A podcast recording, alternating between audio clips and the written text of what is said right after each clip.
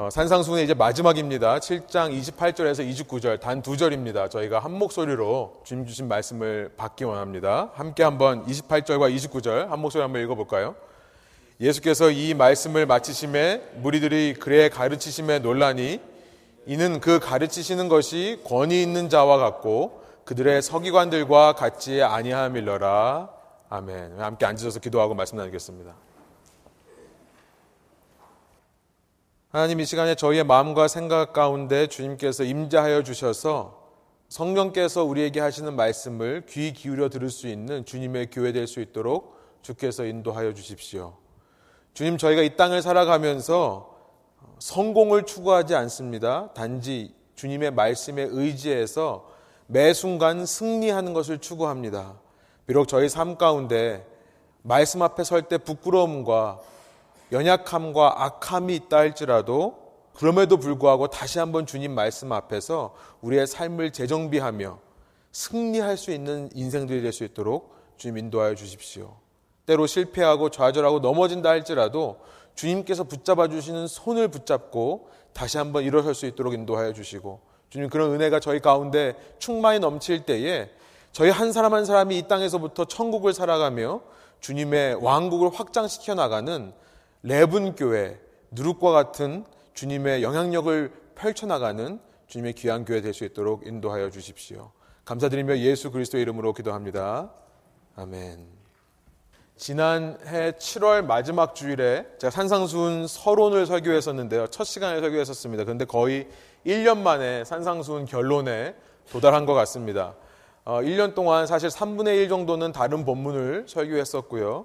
오늘로써 34번째 저희가 산상수훈을 살펴보는데요. 당시 제가 처음 산상수훈 설교를 준비하면서 산상수훈의 처음 설교와 마지막 설교의 제목을 정해놨었습니다. 첫 설교를 기억하시는 분들은 별로 없으시겠죠. 당시 첫 설교는요, 이 산상수훈의 서론이라고 해놓고 천국이라는 제목으로 제가 설교를 했었고요. 그리고 마지막에는 예수님의 권위라는 제목으로 설교해야겠다라고 생각했었습니다. 벌써 그 1년의 시간이 지난 거예요. 천국에 대해서 제가 살펴봤었는데요. 제가 이제 1년 동안 33번에 걸쳐서 천국에 대해서 많이 살펴봤기 때문에 이제 천국 하면 어떤 건지 여러분이 확실히 아실 거라 생각합니다. 천국이란 내가 죽어서 가는 저 세상만을 얘기하는 것이 아니에요. 이제 여러분 이거 확실하게 아시겠죠? 귀에 닳도록 제가 천국에 대해서 말씀드렸죠. 천국이란 단순히 죽어서 가는 저 세상이 아니라 예수님을 내가 왕으로 인정할 때 그 영원한 하나님의 천국이 시간을 거슬러 뚫고 들어와 내 삶에 이루어지는 것이 천국이라고 말씀드렸습니다. 아멘이십니까? 예. 그렇게 내 삶에 뚫고 들어오는 거예요. 내가 예수님을 왕으로 인정할 때 그것을 회개라고 합니다. 회개란 나의 도덕적인 윤리적인 죄를 용서해 달라고 구하는 것이 그것만이 회개가 아니라 회개란 나의 왕권을 바꾸는 거죠. 이전에 내가 왕 되었던 삶, 세상이 왕되었던 삶에서 돌이켜서 이 회개라는 말이 메타노에온데요. 180도 돈다는 뜻이에요. 돌이켜서 예수님을 왕으로 모시고 살아가는 것이 회개입니다. 그렇게 회개가 일어날 때 천국이 내 삶에 현재의 내 삶에 임하게 되는 거예요. 물론 하나님의 왕국은요. 언젠가 예수님 다시 오실 때 완전하게 완성될 것입니다. 그러나 그 전에 이 땅에서부터 시작되는 것이 하나님의 왕국, 천국이라고 그랬어요. 제가 그림을 하나 보여드렸죠. 여러분 주보에도 있습니다. 이전 하늘과 땅, 창세기 1장 1절에 나와 있는 first creation, 첫 창조. 그것이 점점 날로 쇠퇴해 가고 있습니다. 이제 주님 오실 날이 얼마 남지 않은 것 같아요. 그런데 그 역사의 어느 한 시점에 예수님께서 오신 거죠. 예수님께서 오셔서 십자가와 부활 사역으로 인해 그 새 하늘과 새 땅의 new creation, 새 왕국 시대를 여신 겁니다. 그리고 마지막 날 올 때 그 완전한 하나님의 나라는 임할 거예요. 이전에 있던 하늘과 땅이 새롭게 되는 거죠. 새 하늘과 새 땅이 되는 것이죠. 그러나 그 전까지의 기간, 예수님의 처음 오심과 다시 오심과의 기간을 교회 시대라고 하고 그것이 지금 우리가 몸담고 살아가는 이 마지막 때라고 불리는 시점입니다. 이때 이미 하나님의 왕국이 이루어져 있는 거예요. 예수님은요, 이렇게 시간을 거슬러서 이 땅에 임하는, 이 세상에 임하는 하나님의 왕국인 천국을 전파하시기 위해, 선포하시기 위해 이 땅에 오신 거예요. 이것을 다른 말로 천국 복음이라고 합니다. 이것이 우리가 믿는 복음의 실체예요. 하나님의 왕국이 믿는 자들에게 임한다는 것이 복음입니다. 마태복음에 기록된 예수님의 첫 설교의 메시지가 바로 그거였죠. 예수님의 입에서 나온 첫 마디 기록된 것이 무엇이었습니까? 마태복음 4장 17절에 이런 말씀이 있었어요. 우리 한번 한 목소리 로 읽어볼까요? 이때부터 예수께서 비로소 전파하여 이르시되 회개하라 천국이 가까이 왔느니라 하시더라. 천국이 가까이 왔다. The kingdom of heaven is near. 가까이 왔다. 이것이 복음의 메시지입니다. 복된 소식이에요.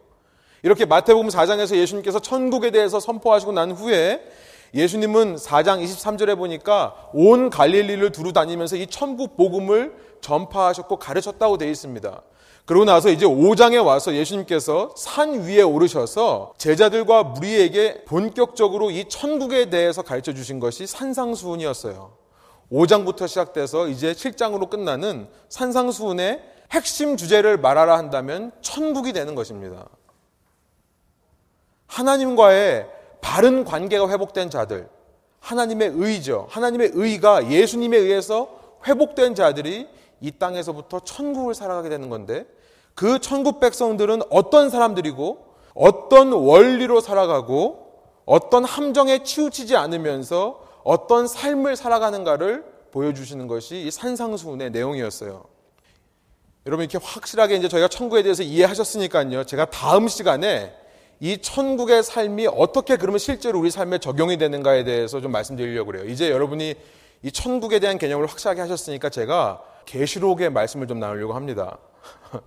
예, 계시록의 말씀 나누려고 하는데요. 다음 시간 준비하고 오십시오. 기대하시고 1장부터 7장까지 한번 시간 되시면 한번 읽어보시고 오셨으면 좋겠어요. 제가 너무나 귀한 말씀을 여러분과 나누려고 합니다.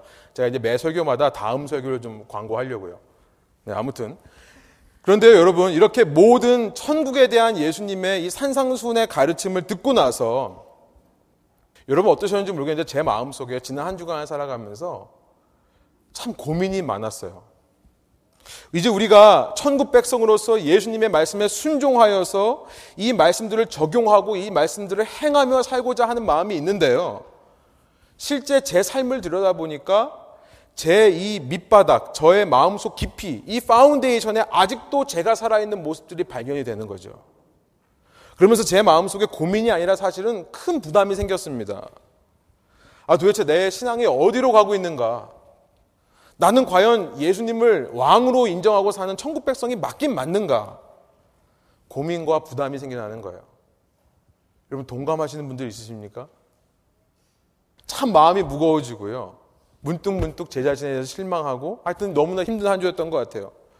그런데 이렇게 말씀을 준비하다가 제가 오늘 말씀에서 너무나 큰 위로를 받았습니다. 그 이유는요.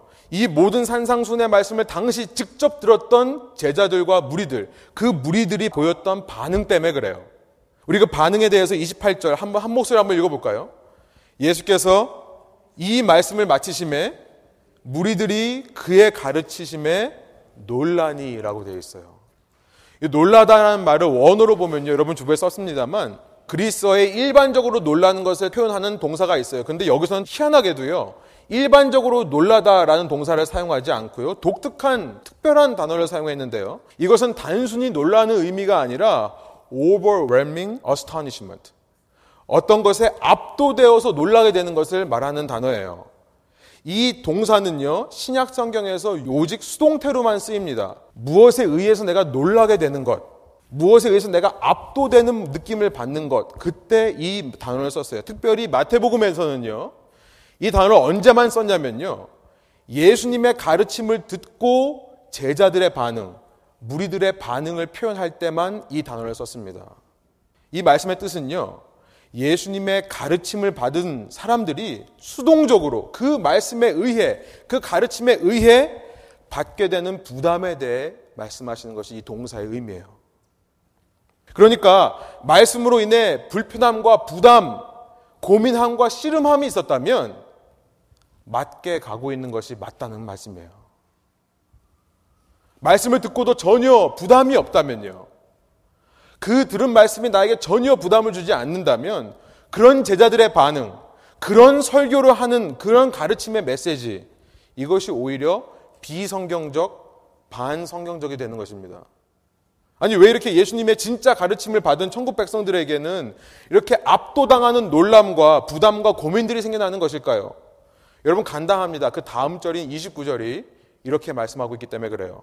우리 한번 29절 한번 읽어볼까요?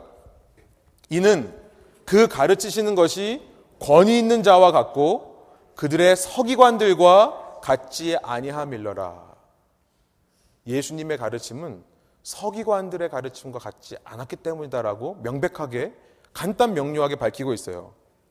예수님은 그들이 지금까지 보아왔던 율법 선생들과는 다른 가르침을 주시는 거예요. 여러분 스크라이브라고 번역된 이 서기관이라는 사람들은요 당시 유대인의 회당에서 하나님의 율법을 가르치던 자들이었습니다. 오늘날로 말하면 목회자일 거예요. 이 서기관들은 당시 율법 학자인 바리새인들, 바리새인들의 그 율법 학자의 그 학문의 노력에 근거해서 바리새파 사람들이 해석해 놓은 것을 근거로 해서 율법을 해석했던 사람들이에요. 그러니까 오늘날로 말하면 스크라이브 서기관들은 목회자고 바리새파 사람들은 신학자라고 이해할 수도 있습니다. 그런데 이 서기관들의 가르침은요. 그들의 자의적인 해석이 들어간 거예요. 그렇기 때문에 언제나 논쟁거리가 될 수 있었습니다. 사람들이 그래서 이 말을 듣고도요. 아, 너는 그렇게 말하지만 나는 그렇게 생각하지 않는다. 라고 가볍게 여겼던 경향이 있었던 거예요. 아니 바리새인 학파 자체가요. 이 말씀을 연구한 학파 자체가 제가 말씀드린 대로 크게 두 학파로 나눠져 있었어요. 샴마이라는 학파와 힐렐이라는 학파가 나눠져서 서로 싸웠어요. 그러니까 유대인들은요, 늘 말씀 가지고 싸우는 그들의 모습을 보면서, 아, 말씀이라는 것이 이렇게 해석될 수도 있고 저렇게 해석될 수도 있는 거구나. 이 사람은 이런 얘기를 하고 저 사람은 저런 얘기를 할 수도 있는 거구나. 라는 생각을 했기 때문에 이 바리새인들의 해석과 서기관들의 말씀에 대해서 절대적인 권위를 실지 않았었습니다. 자기가 원하는 내용들을 걸러서 들을 수 있었던 거예요. 내가 듣고 싶은 말만 들을 수 있었던 거예요. 그러나 예수님의 가르침 속에는 뭐가 있었다고요? 권위가 있었다고 말씀하고 있어요. authority. 권위라는 말은요, 그리스어로 엑수시아라고 하는데요. 여러분 주보에도 있습니다. 이거는 두 단어가 합쳐져서 만들어진 건데요. out, 영어의 out of, out of, 뭐뭐로부터 나오는 이라는 뜻의 액이라는 말과 본질, essence, identity를 말하는 우시아라는 말이 합쳐져서 만들어진 단어가 엑수시아예요. 그러니까 권이라는 것은 무엇입니까? out of being. 어떤 존재의 본질로부터 나오는 것이 권이에요. 그 존재의 본질로부터 나오는 능력이 권위가 되는 것입니다. 한번 주어 한번 써보시기 바래요. 본질로부터 나타나는 능력이 권위가 되는 것이다. 예수님은 이 산상수훈의 말씀을 말씀하시면서요, 단순한 가르침을 주신 게 아닙니다. 이 가르침 속에 자기 자신의 본질을 나타내신 거예요. 그렇죠? 우리가 지난 시간까지 읽었던 마태복음 7장의 마지막인 7장 21절부터 27절까지 보면요. 예수님께서 단순한 가르침을 주시는 것이 아니라 자신의 본질을 말씀하시는 것을 우리가 알 수 있게 돼요. 7장 21절에 어떤 말씀이 있었습니까? 7장 21절에 나더러 주여 주여 하는 자마다 다 천국에 들어갈 것이 아니다. 지금 예수님께서 무슨 말씀을 하시는 거예요? 자기 자신을 뭐라고 생각하시는 거예요? 천국에 들어갈 자와 아닐 자를 심판할 수 있는 존재라고 생각하시는 거예요. 그렇죠? 22절에 보니까 그날에 유대인에게 있어서 그날에라는 말은 마지막 심판날을 말하는 것입니다. 주의 날이에요. 이 날의 주인은 야훼 하나님입니다. 여호와 하나님이에요. 이 날에 많은 사람들이 나더러 이르되 나에게 와서 이르되 주여 주여 지금 예수님께서 내가 바로 그 야훼다 말씀하시는 거예요. 내가 바로 그 심판자다 말씀하시는 거예요. 23절 나는 분명하게 말할 것이다. 나는 너희를 모른다. 하나님이 너희를 모른다라고 말씀하신 것이 아니라 나는 너희를 모른다. 내가 하나님이라고 말씀하고 있는 거죠. 24절 그러므로 나의 이 말을 듣고 행하는 자는 반석 위에 집을 세운 지혜로운 사람 같다. 나의 말, 하나님의 말이 아니라 나의 말. 지금 자신을 계속해서 하나님과 동등되게 생각하시는 것입니다. 26절. 그러나 나의 이 말을 듣고 행하지 아니하는 자는 그 집을 모래 위에 세운 어리석은 사람 같다. 예수님께서는요, 마지막 날에 오셔서 심판하시는 분이시고, 본인이 구약의 하나님이고, 야훼 하나님이고, 본인 자체가 하나님이시라는 것을 지금 말씀하고 있는 거예요. 그의 말씀을 들으면 구원을 받고 그의 말씀을 듣지 않으면 구원에 이르지 못한다는 말씀을 하고 있는 것입니다.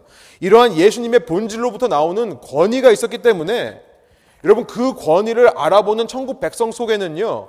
이전에 갖지 못했던 이전 그 누구에게도 느껴보지 못했던 압도되는 눌림과 놀람과 부담이 있는 거예요.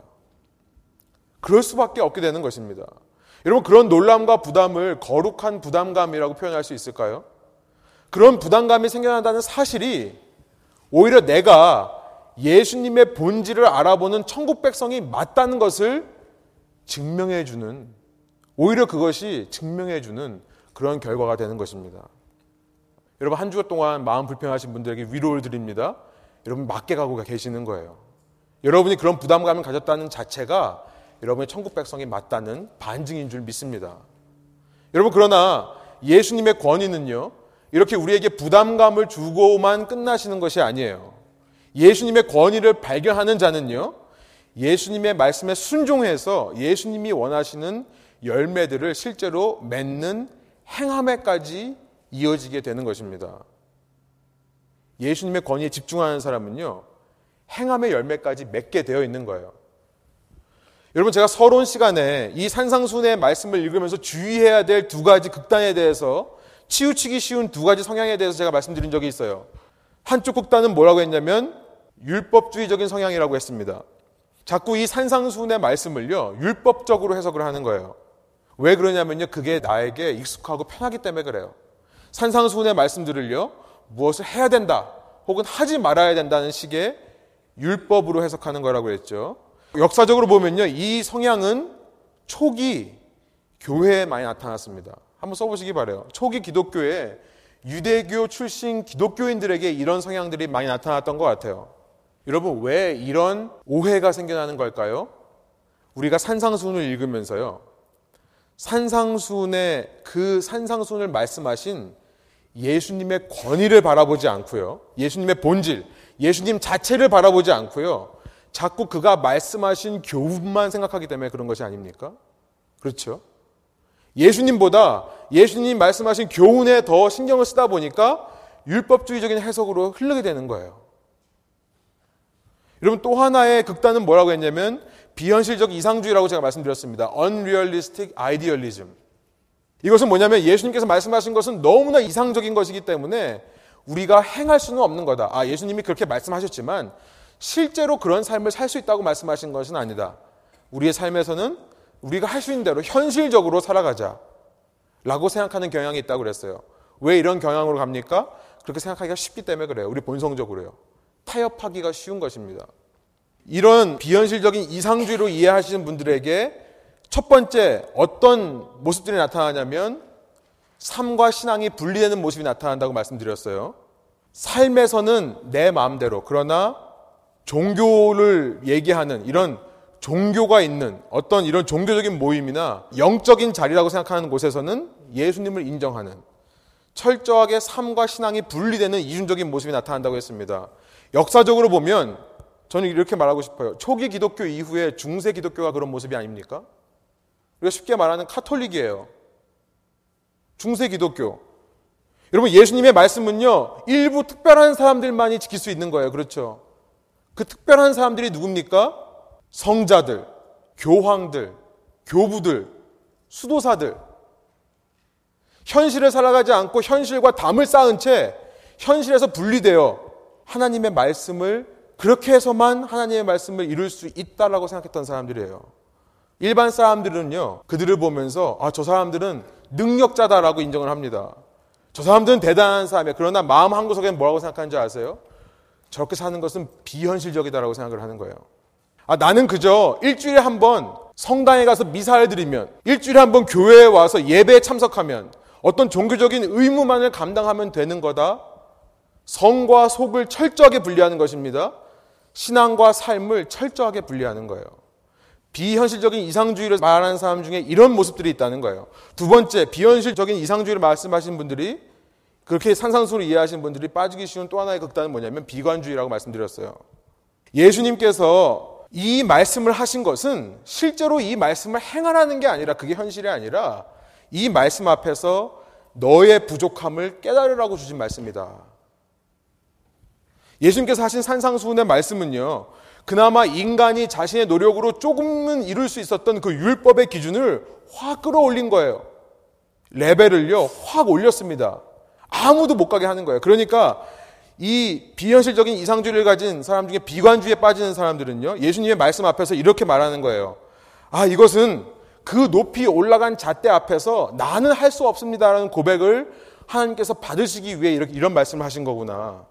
이 말씀 앞에서 아 그렇습니다. 주님 나는 할 수 없습니다. 오직 주의 은혜만을 사모합니다. 여러분 이것은요 제가 역사적으로 보면요. 중세 기독교 카톨릭을 개혁했다라고 하는 개혁신앙 그것도 후기 개혁신앙에서 이런 모습들이 많이 나타나는 것 같습니다. 루터의 오직 믿음이라는 구호를요. 행함 없이 오직 믿음이라는 구호로 바꾸는 거예요. 앞에 행함 없이를 집어넣으려고 하는 성향이 있는 거예요. 다시 말씀드립니다. 왜 그럽니까? 우리의 본성적인 성향이 그렇기 때문에 그래요. 타협하기 쉽거든요. 저거는 현실이 아니라고 생각하기 쉽기 때문에 그렇습니다. 여러분, 왜 이런 비현실적인 이상주의에 빠집니까? 산상수훈의 가르침을요, 예수님의 권위로부터 분리하기 때문에 그래요. 예수님의 가르침을 예수님의 권위, 본질에서 분리해내기 때문에 그렇습니다. 분리해내서요, 예수님의 본질만 바라보려고 하는 거예요. 그 은혜로우신 사랑의 성품만을 바라보려고 하는 거예요. 여러분, 사람의 본질은요, 사람의 성품이라고 할 수 있는 사람의 본질은 반드시 그의 말과 행동을 통해 나타나게 되어 있습니다. 그렇죠? 그렇죠. 그런데 이 후기 종교개혁자들은요, 예수님의 본질만을 보고 싶은 거예요. 분리해서요. 예수님이 말씀하신 말씀, 예수님이 걸어가신 그 길을 바라보기보다는 예수님 성품에만 관심을 두는 거예요. 나도 예수님처럼 말하고 예수님 가신 길을 걸어가야겠다라고 하는 게 아니라 그 성품만을 보면서 그냥 감상만 하는 신앙에 머무르게 되는 거예요. 여러분, 이 두 가지 극단 모두 율법적인 해석, 비현실적인 이상주의적인 해석 모두요. 예수님의 가르침을 이해할 때 예수님의 권위를 발견하지 못한 자들이 보이는 그렇게 치우치는 양극단이라고 저는 말씀드리고 싶은 거예요. 여러분, 그래서 우리가 이 예수님의 권위에 집중하면서 실제로 이 말씀을 이루려고 한다면 예수님의 권위에만 집중할 때, 예수님의 본질에만 집중할 때, 여러분 어떤 일이 일어나는 줄 아십니까? 어떤 일이 일어나는 줄 아세요? 심령이 가난해짐을 느끼게 되는 거예요. 심령이 가난해지는 것입니다. 여러분, 우리가 예수님의 권위 앞에서 부담감과 그런 놀람과 고민거리가 생기는 것은요, 우리 안에 심령이 가난해지기 때문에 그래요. 여러분, 혹시 신앙생활 해오시면서 이 심령의 가난함이 사라지지는 않으셨습니까? 왜 그런 줄 아세요? 여러분의 신앙이 율법적으로 흐르기 때문에 그래요. 나는 이거, 이거 하고 있다. 나는 이만큼 공부를 많이 했고, 나는 이만큼 아는 게 많고, 율법적으로 흐르기 때문에 그래요. 혹은 나도 모르게 비현실적인 이상주의로 빠졌기 때문에 그렇습니다. 삶과 신앙을 분리하고 혹은 은혜만을 강조하면서 내 자신을 변화하려고 하지 않는. 여러분, 우리가 이 모든 노력을 버리고요. 예수님의 권위에만 집중할 때 우리는 상한 심령을 얻게 되는 거예요. 내 자신의 모습을 바라보면서. 여러분, 예수님께서 바로 이것을 원하세요. 예수님께서 우리에게 원하시는 것은 성공이 아닙니다. 승리예요. 성공이 아닙니다. 내가 뭔가를 이루어내는 것을 원하는 것이 아니라 내가 예수님 앞에서 상한 심령이 되는 거. 여러분, 산상수훈의 마지막에서요. 이 모든 예수님의 말씀을 듣고 나서 예수님의 권위에 집중할 때 우리는 어디로 가는지 아십니까? 산상수훈의 맨 처음으로 가는 거예요. 맨 처음에 어떻게 시작됐죠? 심령이 가난한 자는 복이 있나니. 다시 이것으로 가는 것입니다. 여러분 제가 이 시간에 산상순의 말씀을 읽어보려고 그래요. 제가 원래는 5장 3절부터 7장 27절까지 이 말씀을 다 같이 읽으려고 했는데요. 시간 관계상 우리 종환 형제가 어저께 참 수고해가지고 슬라이드를 다 만들었거든요. 근데 여러분 제가 1부 때 해보니까 이걸 다 가니까 너무 많이 시간이 걸리고요. 대신 여러분이 성경책을 한번 펴보시고 눈으로 한번 따라와 보세요. 제가 처음 팔복의 메시지만 함께 한번 가보고요. 그 다음부터는 제가 정리해서 그냥 넘어가겠습니다. 근데 제 마음은요. 여러분들이 집에 가셔서 일주일 동안 아니 평생 동안 사시면서 이 산상순의 말씀을 계속해서 읽어보시기 바래요. 심령이 가난해질 때마다요. 여러분 이렇게 나의 영적인 파산, 심령의 가난해짐, spiritual bankruptcy를 느낀 사람들은요. 마치 집을 나갔던 아들이 돌아올 때처럼 아무런 할 말이 없어지는 것입니다. 내가 노력하는 것이 아니죠. 그 아버지 앞에서요. 그 상한 심령을 가진 아들이 돌아왔었을 때 아버지의 인도하심에 이끌리게 되는 거예요. 아버지께서 내 손에 반지를 껴주시고 새로운 신발을 신기시고 새로운 옷을 입히시고 잔치의 주인공으로 세우시는 그 과정을 묵묵하게 따라가게 되는 것입니다. 맞게 가고 있다는 거예요. 그 길이 맞는 길이라는 말씀을 하시는 거예요. 내가 잘나서 내 행동으로 뭔가를 이룰 수 있다고 말하는 것이 아니라 그렇게 끌려가는 하나님의 마음에 의해 사랑의 마음에 의해 끌려가는 그 상태가 맞는 길이라 말씀하시는 거예요. 4절. 그렇게 가난한 심령이 된 사람들은요. 예수님의 권위에 집중하면서 예수님의 본질에 집중하다 보면서 그 예수님이 가지고 있는 애통함을 전달받게 되는 거죠. 예수님 속에 있는 애통함이 나의 애통함이 되는 것입니다. 예수님께서 그 죄인을 바라보시는 그 마음, 그 마음이 느껴지면서요, 나도 이 죄 속에 있는 나를 보면서 애통하게 되는 거예요. 여러분, 죄를 즐기고 죄를 기뻐하는 게 아니라 내 죄에 대해서 애통하는 마음이 생기는 거예요. 내 죄뿐만 아니라요. 이 죄악 많은 세상을 아직도 사랑하시는 예수님의 애통함이 느껴지기 때문에 이제 내가 예수님처럼 세상을 품을 수 있는 자가 되는 것입니다. 특별히 세상에 주님을 모르고 믿지 않는 사람들에 대한 안타까운 마음이 생겨나는 거예요. 애통함이 회복되는 것입니다. 5절. 그러면서 내 마음 속에 예수님의 온유함을 점점 닮아가는 마음이 생겨나는 거죠. 내 야성적인 이 죄악된 본성이 다스려지는 거예요. 그것이 온유라고 했습니다. 그러면서 내 안에 겸손과 절제와 인내와 기다림의 온유가 생겨나기 시작하는 거예요. 이제 그래서 이 땅에서부터 내 삶에 천국을 조금 조금씩 확장시켜 나갈 수 있는 능력이 생겨나는 것입니다. 그런 근육들이 길러지는 거예요. 그러면서 6절, 의의가 회복되는 거죠. 예수님과의 바른 관계, 하나님과의 바른 관계에 대한 갈급함이 생겨나는 것입니다. 이전에는 내가 먹고 마시는 것에 갈급했습니다. 그러나 이제는 예수님과의 바른 관계를 맺고 싶다는 갈증이 생겨나는 거예요. 그 갈증으로부터 하나님과의 바른 관계뿐만 아니라 내 자신과 내 이웃들과 이 땅과 이 땅에 있는 소유들과 바른 관계가 회복되어 가는 것입니다. 7절. 그 예수님의 권위에 집중하는 사람들은요, 그런 천국 백성들은요, 이후 예수님의 긍휼이 자기 속에 머무는 것을 체험하게 돼요. 이제 그 긍휼의 마음으로 서로에게 자비로운 사람, 긍휼을 나누어 주는 사람이 되어 가는 것입니다. 그리고 8절. 예수님의 피의 능력으로요. 마음속에 있는 모든 죄악된 문제들이 하나씩 하나씩 다스려지기 시작해서 이제는 내가 하나님의 얼굴을 구하는 자가 돼요. 다른 말로 말하면 하나님을 예배하는 사람으로 서게 되는 것입니다. 9절.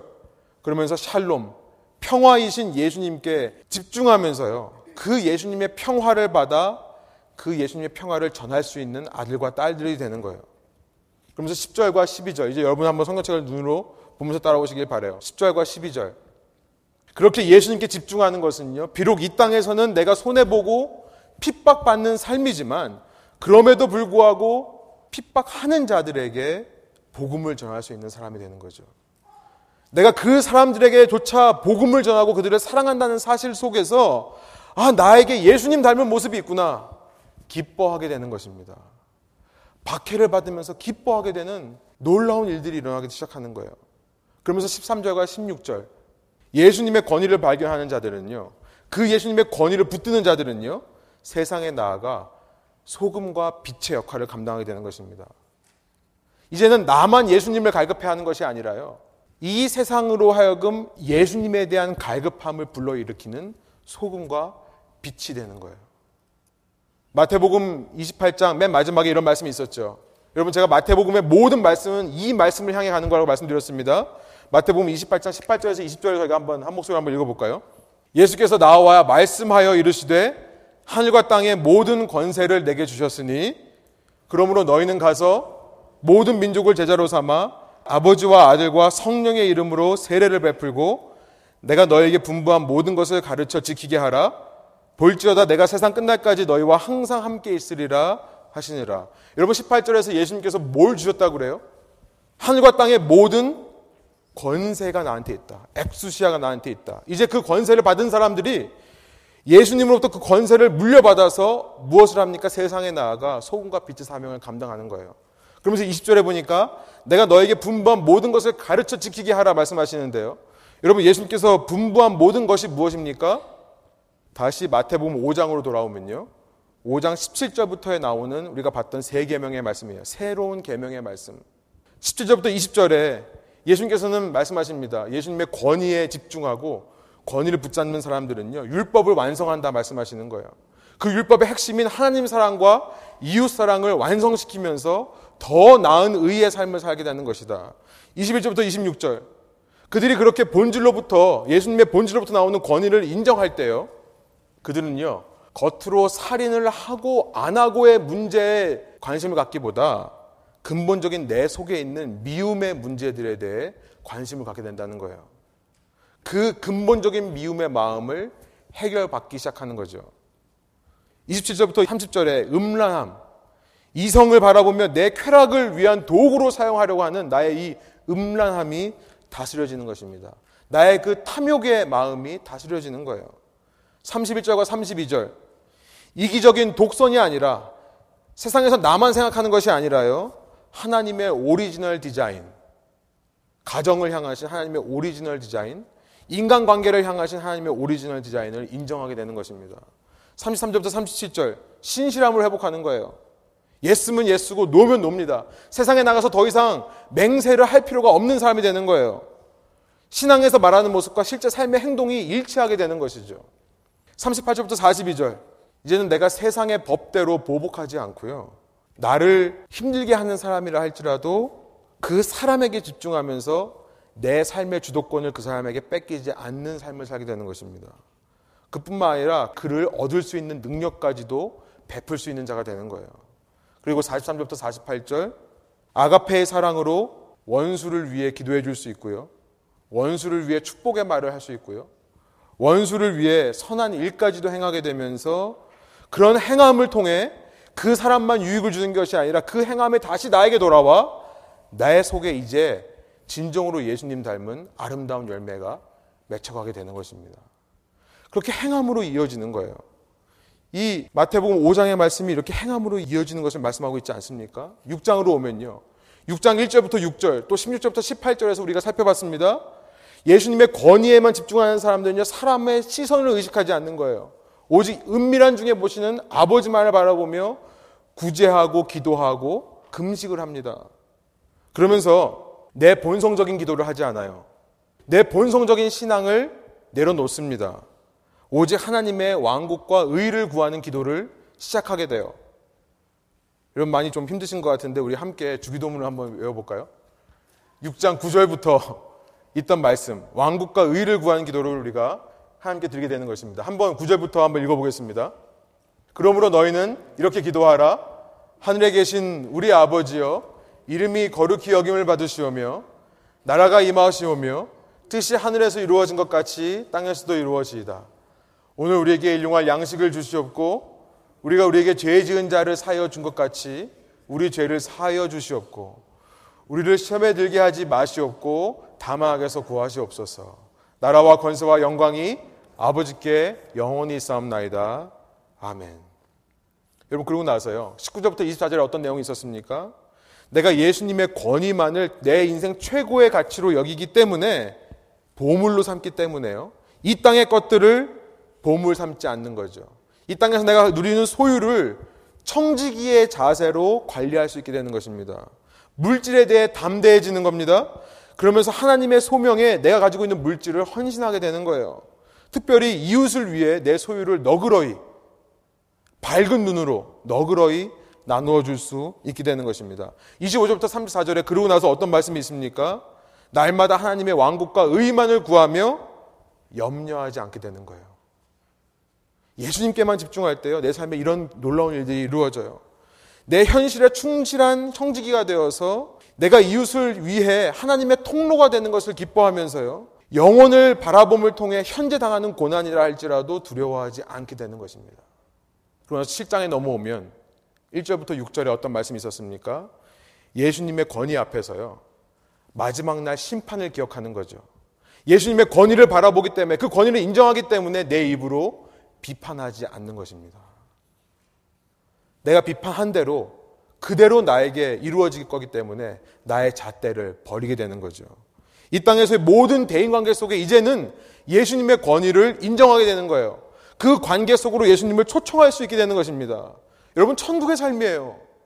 7절부터 11절. 모든 대인 관계뿐만 아니라요. 삶에서 일어나는 모든 상황 속에 예수님의 권위를 인정하게 돼요.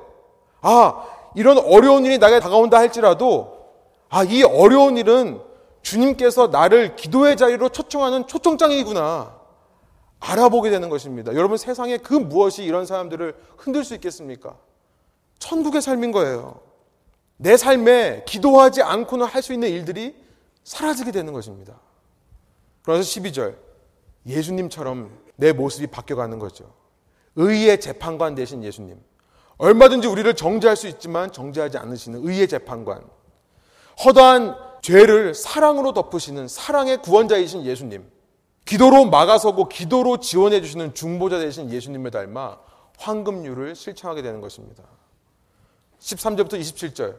예수님의 권위에 집중할 때요. 그렇게 예수님의 권위를 인정하게 될 때요. 나는 생명으로 이르는 좁은 길을 걷게 되고요. 아름다운 열매를 맺는 행함이 내 삶에 이루어지고요. 진정으로 예수님 말씀을 듣고 행하는, 순종하는 삶을 사게 된다. 여러분, 결국 우리는요, 산상수훈의 이 마지막 부분에서요, 예수님의 권위를 바라보는 거죠. 쉽게 말하면 예수님 자신을 바라보게 되는 것입니다. 여러분, on the Mount, 산상수훈이 아니라 저는 이렇게 말하고 싶어요. Preacher on the Mount예요. 이 말씀을 하신 그 설교자, 인생 최고의 설교자이신 예수님께 우리의 관심과 초점이 맞춰지게 되는 것입니다. 여러분, 이 산상순의 마지막을 알고 보면요. 이 산상순에는 예수님의 윤리적인 가르침보다 예수님 자신이 들어있다는 사실을 깨닫게 돼요. 바로 그 예수님이 우리가 이 땅에서 천국을 살기 위한 열쇠가 되신다는 것을 우리가 깨닫게 되는 것입니다. 그가 말씀하신 말씀이 아니라요. 예수님 자체가요. 여러분 그렇다면 우리의 적용은 무엇이겠습니까? 이 사실을 알고 나서 우리의 적용은 뭐겠어요? 너무 간단해요. 한 가지입니다. 여러분 매일매일 할 수만 있으시면 매일매일 산상수훈으로 돌아가십시오. 그 속에서 예수님을 발견하세요. 제가 지난 한 주간 동안 저도 정말 죄와 싸웠습니다. 히브리서에는 피 흘리기까지 싸웠던 그 정도는 아닌데요. 저도 죄를 짓지 않으려고 싸웠습니다. 노력했어요. 여러분 제가 이것도 해보고 저것도 해보고 여러 가지 노력을 해봤습니다. 이런 말씀 안 드리려고 했는데 지난주에도 저의 마음을 막 아프게 한 사람들이 있었어요. 제 마음 속에서 정말 비판과 정죄의 말들이 막 나가기가 너무 쉬운 상황이 참 많았습니다. 목회자라고 무시하냐? 이런 생각이 들 때가 있었어요. 예. 여러분들은 아닙니다. 걱정하지 마세요. 예, 전혀 아닙니다. 근데요, 그 순간마다 제 힘으로는 그게 안 되더라고요. 다시 산상순으로 돌아와서 이 산상순 속에 있는 예수님 권위, 본질, 예수님 자체에 집중하니까 여러분 놀랍게도 그런 유혹들이 사라지는 거예요. 여러분 요즘 시애틀 날씨가 얼마나 좋습니까? 그렇죠? 여러분의 영적 날씨도 화창하십니까? 예수님과의 관계에 가로막고 있는 구름들이 다 거쳐 있습니까? 세상의 유혹, 세상의 염려, 나의 잘못된 습관, 나의 게으른 모습, 내가 늘 밥 먹듯이 하는 걱정, 불안한 마음, 이런 구름들이 다 치워져 있습니까? 그래서 예수님과 내가 정말 햇빛 쨍쨍한 이 날씨처럼 친밀한 관계를 누리고 있습니까? 여러분, 우리의 적용은 이거예요. 산상순으로 돌아가자는 거예요. 그 산상순 속에서 다른 말씀이 아닌 예수님을 발견하자는 것입니다. 여러분 오늘 산상순의 결론이라고 했지만 저는 산상순을 끝맺고 싶지가 않습니다. 다시 처음으로 돌아가세요. 재밌어요. 끝나고 다시 돌아가고 끝나고 다시 돌아가고 어느 정도 내 삶에 뭔가 이루어졌다고 생각하면 또 심령의 가난함을 느껴서 주님만 붙들게 되고 또 행함이 좀 있는 것 같으면 쓰러지고 넘어지지만 그 가운데서 또 가난한 심령이 되어서 다시 예수님 앞에 서는 다시 말씀드립니다. 우리의 목표는 성공이 아니라 승리예요. 때로 넘어지더라도 때로 실패한다 하더라도 주님께서 산상수훈의 말씀을 통해 다시 일어서는 승리를 하기를 원하신다 믿습니다. 여러분 이런 천국의 삶을 사시는 여러분들 되기를 간절히 소원합니다. 함께 기도하시겠습니다.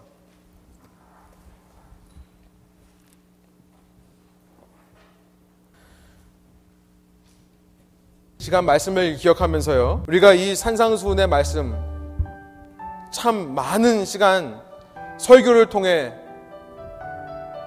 주님의 여러 가지 다양한 말씀에 대한 분석도 하고 우리가 이해하려고 많은 노력을 했습니다. 그러나 이 시간 중요한 것은 예수님의 권위인 줄 믿습니다. 이 말씀을 말씀하시는 프리처가 중요한 거예요.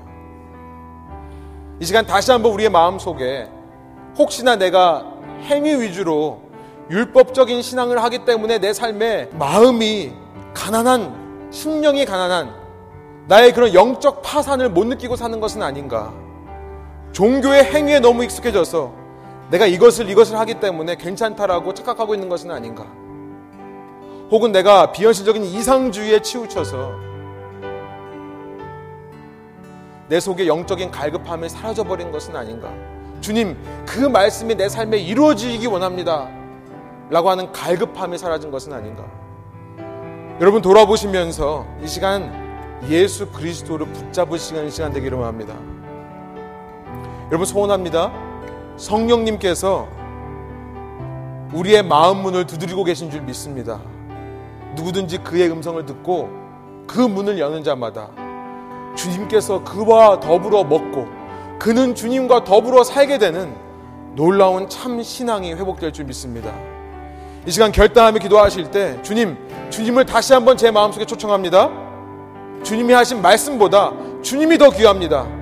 이 시간 다시 한번 저의 삶이 산상수훈으로 돌아갈 수 있도록 인도해 주시고 그 산상수훈 속에서 예수님의 권위를 본질을 예수님을 발견할 수 있도록 인도하여 주십시오. 그럴 때 우리가 좌로나 우로나 치우치지 않고 담대한 사람이 되어 이 땅에서 주님의 말씀대로 행하는 아름다운 열매 맺을 수 있도록 인도하여 주십시오. 주님 성공이 아니라 승리를 목표로 하는 제 신앙인 될 수, 신앙 될 수 있도록 인도하여 주셔서 때로 넘어지고 쓰러지고 실패한다 하더라도 그럼에도 불구하고 주님을 사랑한다 외치는 저희들 될수 있도록 인도해 주십시오. 함께 이런 마음으로 주님 앞에 기도하며 나가겠습니다. 함께 기도하시겠습니다.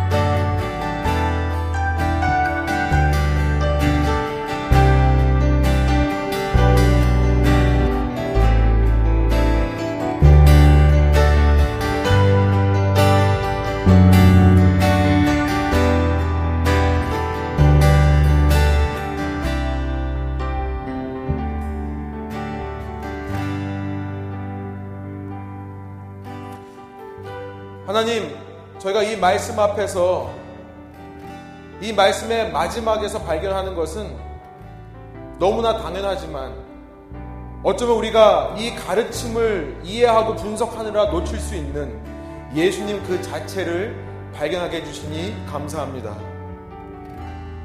주님, 저희 마음 가운데 상한 심령이 있게 하여 주십시오.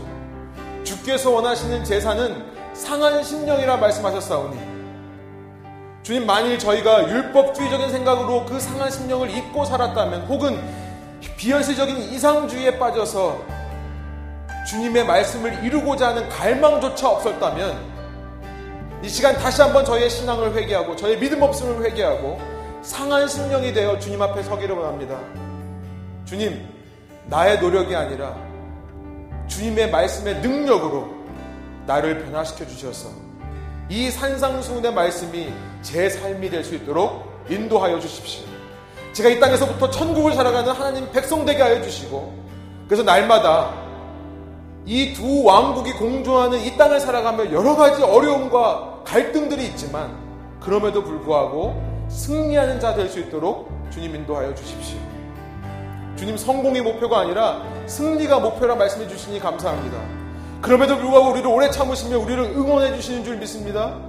그 주님의 마음을 알고 그 주님을 사랑하는 마음으로 날마다 우리가 주님 말씀 앞에 다시 설 수 있도록 인도하여 주십시오. 감사드리며 예수 그리스도의 이름으로 기도합니다.